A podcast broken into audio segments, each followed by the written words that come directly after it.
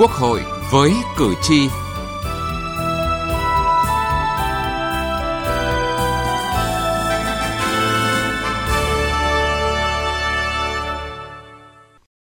Thưa quý vị và các bạn, từ nhiều năm nay, vùng dân tộc thiểu số vẫn là nơi tồn tại năm nhất. Đó là vùng có điều kiện tự nhiên khó khăn nhất, chất lượng nguồn nhân lực thấp nhất, kinh tế xã hội phát triển chậm nhất, tiếp cận các dịch vụ xã hội cơ bản thấp nhất và tỷ lệ người nghèo cao nhất. Từ thực tế đó, các chính sách pháp luật đều dành những quy định riêng có tính đặc thù giúp đồng bào dân tộc miền núi khắc phục được những khó khăn, vươn lên thoát nghèo.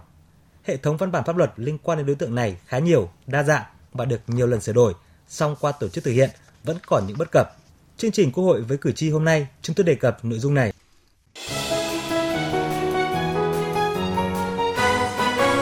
Cử tri lên tiếng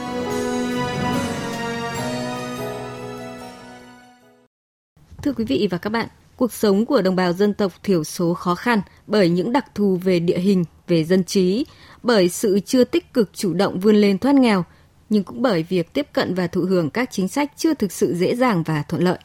Ghi nhận của phóng viên Đài Tiếng Nói Việt Nam. Ye Chun là xã đặc biệt khó khăn của huyện Crong Bông, tỉnh Đắk Lắk. Đời sống của bà con nơi đây vốn đã nghèo lại càng thêm khó khăn,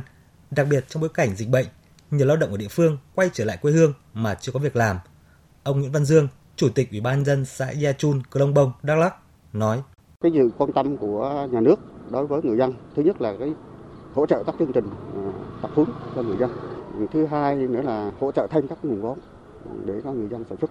Thứ ba nữa là các cái công trình thủy lợi hỗ trợ cho người dân sản xuất trên cái, cái cánh đồng ở khu vực xã Chun. Sinh sống ở những vùng đất có địa hình khó khăn, không thuận lợi cho việc canh tác, để bà con đồng bào dân tộc thiểu số hạn chế tình trạng du canh, du cư, việc giải quyết đất ở, đất sản xuất cho họ đặc biệt cần thiết. Tuy nhiên, thực tế phổ biến ở nhiều địa phương không còn quỹ đất để cấp cho đồng bào, mặc dù chính phủ đã chỉ đạo thu hồi đất từ các khu quy hoạch của nhà nước, từ các dự án, các ban quản lý rừng, các nông lâm trường hoạt động kém hiệu quả. Và đây cũng là ý kiến của tiến sĩ Nguyễn Trí Thành, chuyên gia về lâm nghiệp và ông Ngô Văn Hồng, Trung tâm Nghiên cứu Quản trị Tài nguyên Thiên nhiên vùng cao các cái cơ quan mà soạn thảo chính sách ấy, chưa xác định rõ được cái mục tiêu để giải quyết cái vấn đề về đất lâm trường như thế nào. Nếu giao đất cho dân họ sẽ làm gì? Có hiệu quả hơn không? Hay là mình mới vẫn rượu cũ? Đấy quanh đi quanh lại vẫn thế thôi. Vẫn cứ lại câu chuyện này cứ lặp đi lặp lại mãi. Nhiều địa phương vẫn hết sức lúng túng trong quá trình quản lý đất đai của các công ty nông lâm nghiệp. Ở chỗ là cái diện tích đất công ty nông lâm nghiệp trả về rồi thì bây giờ xử lý nó là như thế nào? Bên cạnh đấy thì bây giờ nhiều địa phương có chủ trương là giao lại cho cả công ty nông lâm nghiệp quản lý cả chủ rừng quản lý. Thì có nghĩa là nó thể hiện cái sự rất là lúng túng trong quản lý. Các chính sách hỗ trợ tài chính cho vay để đồng bào dân tộc thiểu số làm ăn kinh tế tuy đã phát huy song chưa hiệu quả lớn. Ông Rơ Man Nghĩa, xã La Ga, huyện Chư Prong, tỉnh Gia Lai nói: Đối với người dân xã Gia Ga là để ờ, vay ngân hàng để phát triển kinh tế là phải chiếm đến 80%. Cái xuất phát từ cái cây tiêu chết chậm, giờ người dân là không đủ khả năng để trả nợ.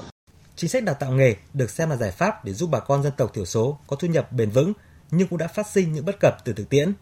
Ông Nguyễn Tấn Thanh ở huyện Châu Thành, tỉnh Tiền Giang cho biết cái đào tạo ở trường lớp lý thuyết là nói nhiều không đi vào thực tế khi đào tạo xong rồi á đưa ra ngoài làm không được là vì cái trình độ năng lực nó không có đi vô nhận không được công việc thực hiện nghị quyết số 120 của Quốc hội về phê duyệt chủ trương đầu tư chương trình mục tiêu quốc gia phát triển kinh tế xã hội vùng đồng bào dân tộc thiểu số và miền núi giai đoạn 2021-2030. Chính phủ đã ban hành quyết định số 861 phê duyệt danh sách các xã khu vực 3, khu vực 2, khu vực 1 và thôn đặc biệt khó khăn thuộc đồng bào dân tộc thiểu số và miền núi giai đoạn 2021-2025. Theo đó, nhiều thôn xã bao gồm các xã về đích nông thôn mới từ khu vực 3 và 2 chuyển sang khu vực 1. Người dân tộc thiểu số ở khu vực này không thuộc diện đặc biệt khó khăn nên không được hưởng chính sách của nhà nước về bảo hiểm y tế. Ông Lữ Ngọc Trưởng ở xã Laga, huyện Chư Prong, tỉnh Gia Lai cho rằng quyết định này thực sự khó khăn cho bà con dân tộc thiểu số ở những vùng này khi về đích nông thôn mới đối với cái à, bảo hiểm y tế thì hiện tại là các cái hộ gia đình đặc biệt là các cái hộ gia đình đồng bào dân tộc thiểu số đông con mua một lúc cả gia đình với số tiền một vài triệu thì rất khó có thể mua được những bất cập vướng mắc trong thực tiễn cho thấy sự chưa phù hợp, chưa thống nhất, đồng bộ và khả thi của một số chính sách pháp luật liên quan đến đồng bào dân tộc thiểu số. Việc tháo gỡ những khó khăn bất cập này là trách nhiệm của các cơ quan ban hành và thực thi chính sách. Từ nghị trường đến cuộc sống. Thưa quý vị và các bạn, à, những vướng mắc bất cập trong hệ thống chính sách pháp luật liên quan đến đồng bào dân tộc thiểu số và miền núi đã được các đại biểu Quốc hội thẳng thắn chỉ ra trong các kỳ họp Quốc hội cũng như qua các chương trình giám sát chuyên đề của các cơ quan của Quốc hội. Chính sách cần có sự tích hợp đồng bộ, thống nhất, có tính đến đặc thù vùng miền, đặc thù đối tượng và đảm bảo bố trí nguồn lực thực hiện là những đề nghị của các đại biểu Quốc hội để giải quyết những khó khăn bất cập này. Theo thống kê của Ủy ban dân tộc, hiện nay tổng số văn bản pháp luật có quy định liên quan đến công tác dân tộc, chính sách dân tộc là 324 văn bản. Các chính sách đã bao phủ khá toàn diện các lĩnh vực và phù hợp hơn với thực tế. Tuy vậy, việc bảo đảm các nguồn lực thực hiện còn rất hạn chế. Bà Lê Thị Thanh Xuân, Phó trưởng đoàn đại biểu Quốc hội tỉnh Đắk Lắk đề nghị liên quan đến cái chương trình mục tiêu quốc gia phát triển kinh tế xã hội vùng dân tộc thiểu số và miền núi thì đề nghị chính phủ cũng như là các bộ ngành trung ương sớm phân bổ cái nguồn lực đảm bảo cái nguồn lực theo đúng yêu cầu của cái nghị quyết đã đề ra à, tránh tình trạng ban hành chính sách nhưng không đảm bảo được cái nguồn lực. Cũng theo số liệu của Ủy ban dân tộc, 10 văn bản có nội dung mâu thuẫn trồng chéo, 19 văn bản có nội dung không còn phù hợp với thực tiễn. Sự thiếu thống nhất và đồng bộ giữa các văn bản pháp luật cũng được chỉ ra trong các chương trình giám sát chuyên đề của Hội đồng dân tộc. Ông Quảng Văn Hương, Phó Chủ tịch Hội đồng dân tộc lấy dẫn chứng. Luật đất đai điều 136 thì có quy định nhà nước thì giao đất rừng phòng hộ cho tổ chức, hộ gia đình, cá nhân, cộng đồng. Tuy nhiên luật lâm nghiệp thì lại quy định nhà nước giao đất cho tổ chức đối với diện tích đất rừng phòng hộ xen kẽ trong cái diện tích đất rừng sản xuất mà đã giao cho cho cái tổ chức đó thôi như vậy không hộ gia đình ví dụ vâng. một cái như thế để thấy là cái, cái bất cập và cái vướng mắc của cái, cái từ luật cái thứ hai là khi mà lập quy hoạch để sử dụng đất ấy, thì thường thường chưa quan tâm đến cái việc cái đồng bộ với các cái quy hoạch khác quy hoạch về tài nguyên quy hoạch khoáng sản du lịch dẫn đến là không giải quyết được các mối quan hệ giữa các cái quy hoạch này. Thì đây chính là những vấn đề mà chúng ta cần phải tháo gỡ từ pháp luật đến các văn bản dưới luật. Từ thực tiễn triển khai các chính sách cũng cho thấy việc thiết kế các chính sách cần khắc phục tình trạng manh mún tập trung phát huy tính chủ động của người dân trong tham gia chính sách và thay đổi hình thức hỗ trợ từ trực tiếp cho không sang cho vay có điều kiện, hình thành các chuỗi liên kết giá trị để người dân tham gia, thực hiện được việc tạo sinh kế bền vững cho bà con. Bà Rocham Hợp Phích, đoàn đại biểu Quốc hội tỉnh Gia Lai cho rằng các chính sách hỗ trợ thúc đẩy sản xuất nông nghiệp vừa tập trung khai thác được tiềm năng vùng miền, vừa thích ứng với yêu cầu ứng dụng công nghệ cao và biến đổi khí hậu hiện nay để bà con đồng bào dân tộc thiểu số có thể sống tốt từ chính nghề của mình trên mảnh đất mình sinh sống. Cái điều trăn trở nhất của người dân đó là ờ, giá trị của sản phẩm nông nghiệp mà họ làm ra thì ờ, rất là bấp bênh và thứ hai nữa là cái sự diễn biến của khí hậu thì làm cho cái sản lượng nông nghiệp nó bị uh, giảm rất là lớn chính vì thế mà cái điều mong muốn của tôi á, là để vực dậy trong cái việc mà xóa đó giảm nghèo bền vững á, thì cũng phải hết sức quan tâm đến hỗ trợ phát triển nông nghiệp ứng dụng công nghệ cao có như vậy cái sản phẩm của người dân làm ra nó mới có giá trị và thu nhập cao cho họ và đây là ý kiến của bà Siêu Hương, đoàn đại biểu Quốc hội tỉnh Gia Lai. Đào tạo nghề nó phải thực chất, phù hợp với từng đối tượng, từng vùng miền để làm sao người dân khi mà được đào tạo người ta vận dụng được vào cuộc sống, vận dụng được trong cái quá trình phát triển sản xuất ở nơi họ sinh sống. Quan tâm đến những bất cập trong chính sách giải quyết đất ở, đất sản xuất cho đồng bào dân tộc thiểu số, ông Nguyễn Lâm Thành, Phó Chủ tịch Hội đồng Dân tộc nhận định. Đầu tiên là chúng ta phải xác định lại cái nhu cầu thực cái đối tượng thực và trên cơ sở đó tiến hành quy hoạch lại vấn đề giải quyết đất đai cho đồng bào cả ở cấp quốc gia lẫn các địa phương một cách đồng bộ. Cái thứ hai nữa là phải giải quyết được bài toán quy hoạch đất đai nó liên quan đến nhà nước ở các nông lâm trường hay là các cái doanh nghiệp kể cả các cái hộ cá thể nơi mà người dân thực sự thiếu đất ấy, các địa phương không nên cấp đất cho các doanh nghiệp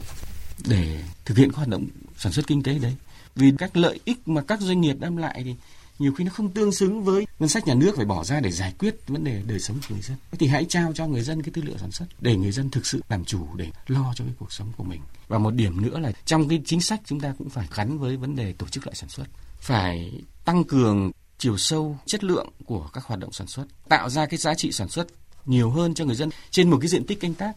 Liên quan đến các chính sách an sinh xã hội, đại biểu Tào Văn Giót, đoàn đại biểu Quốc hội tỉnh Lai Châu cho biết Người ờ, dân tộc thiểu số sinh sống ở khu vực miền núi có điều kiện kinh tế khó khăn sang giai đoạn 2021 2025 thì thoát ra khỏi xã, thôn bản đặc biệt khó khăn.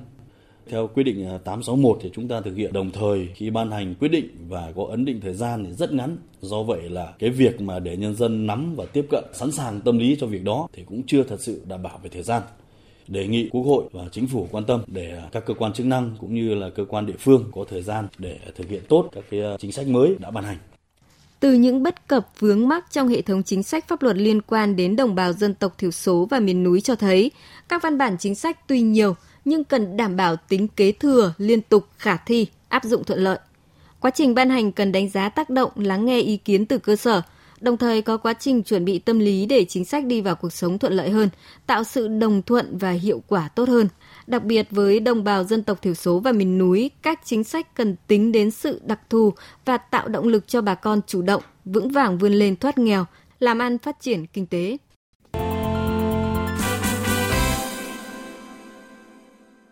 Thưa quý vị và các bạn, động lực giảm nghèo phải từ chính người dân. Các chính sách chỉ có ý nghĩa khơi dậy, hỗ trợ, tạo điều kiện để người dân bằng chính ý chí, năng lực của mình để vươn lên thoát nghèo. Về nội dung này, phóng viên Đài Tiếng nói Việt Nam phỏng vấn bà Đinh Thị Phương Lan, Phó Chủ tịch Hội đồng dân tộc của Quốc hội. Mời quý vị và các bạn cùng nghe. Vâng thưa bà là tinh thần bao trùm khi mà xây dựng à, chương trình mục tiêu quốc gia giảm nghèo và an sinh bền vững giai đoạn 2021-2025 là việc thiết kế các chính sách giảm nghèo phải khơi dậy động lực giảm nghèo và vươn lên thoát nghèo từ chính người dân. Điều này cần được hiểu như thế nào trong yêu cầu giảm nghèo đa chiều bền vững thưa bà? Giảm nghèo bền vững là quan điểm rất là đúng đắn, ờ, được đảng nhà nước rất là quan tâm. Tùy thuộc vào cái yếu tố khách quan và cái hiện trạng kinh tế xã hội của đất nước thì việc xác định các cái mục tiêu phát triển kinh tế xã hội trong đó có mục tiêu giảm nghèo cũng phải phù hợp với điều kiện kinh tế xã hội của quốc gia và từng vùng miền và thậm chí là đặc thù của đối tượng thụ hưởng chính sách. Cùng với sự phát triển đấy thì Ờ, cái mục tiêu giảm nghèo cũng xác định chuyển dần là từ nhiều các chính sách hỗ trợ trực tiếp hoặc là cho không. Chưa có cái sự tham gia cam kết của đối tượng thụ hưởng thì dần tất cả các cái chính sách đã hướng dần theo hướng hỗ trợ có điều kiện, hỗ trợ nhưng mà phải xác định là đối tượng thụ hưởng phải có cam kết và phải có nỗ lực để cùng tổ chức thực hiện và ý thức sâu sắc về cái trách nhiệm của cá nhân trong việc tổ chức thực hiện có hiệu quả cái chính sách đó. Chính sách giảm nghèo cũng không ngoại lệ. Cái phương thức hỗ trợ cũng tiến dần theo cái hướng là hỗ trợ có điều kiện phải có sự tham gia vào cuộc thậm chí là ngay từ đầu trong quá trình à, lập kế hoạch trong quá trình tham gia bàn bạc và à, đối ứng từ phía địa phương tham gia ngày công góp sức từ phía địa phương. Rồi là đặt vấn đề là không chỉ hỗ trợ uh, cá nhân mà hỗ trợ cho cả nhóm hộ, cho cộng đồng để có vai trò không chỉ cá nhân người thụ hưởng, mà vai trò của những người được gọi là uy tín, là đầu tàu cũng như là cộng đồng cùng chung lo, chung tay với nhà nước à, với chính quyền tham gia mang tính toàn diện đối với các cái nội dung, trong đó có nội dung giảm nghèo với tinh thần là động lực giảm nghèo phải từ chính người dân trong các chính sách à, đòi hỏi là chính quyền địa phương cũng như là các cái đối tượng nghèo cũng phải thay đổi như thế nào trong thời gian tới thưa bà trước hết là vai trò của địa phương thì rất là chủ động và đấy coi như là một trong những cái tiêu chí cơ bản trong việc phát triển các cái nội dung quan trọng trong uh, nghị quyết của cả nhiệm kỳ cũng như là chỉ đạo thực hiện các cái nhiệm vụ phát triển kinh tế xã hội hàng năm của địa phương ngoài cái nguồn lực từ phía trung ương thì địa phương cũng có các cái giải pháp để mà huy động các cái nguồn lực tại địa bàn và nguồn lực ngoài nhà nước. Thế còn về đối tượng thụ hưởng thì có một số người nghèo thì người ta mang tính ý lại. Nó có lý do chủ quan là từ bản thân của họ, nhưng mà có cái yếu tố khách quan là cái thiết kế chính sách của mình cần phải chuyển hướng như là giai đoạn hiện nay là cần phải có cái hỗ trợ, có điều kiện. Cái hỗ trợ và vai trò của cộng đồng, của nhóm hộ rất là quan trọng và vẫn phải có là hỗ trợ một cái giai đoạn nhất định đấy anh phải dùng cái nguồn lực đấy để anh thực hiện cái việc tự thoát nghèo nếu qua cái giai đoạn đấy nếu như không phải vì lý do khách quan thiên tai bão tố hoặc đau ốm bệnh tật hay là những cái lý do bất khả kháng thì buộc anh không có thể được tiếp tục hỗ trợ hoặc là không được tiếp tục cái hưởng cái một cách tự nhiên các cái chính sách hỗ trợ. Vâng, xin trân trọng cảm ơn bà. Đến đây chúng tôi xin kết thúc chương trình Quốc hội với cử tri hôm nay. Chương trình do biên tập viên Vân Hồng thực hiện. Cảm ơn quý vị và các bạn đã quan tâm theo dõi.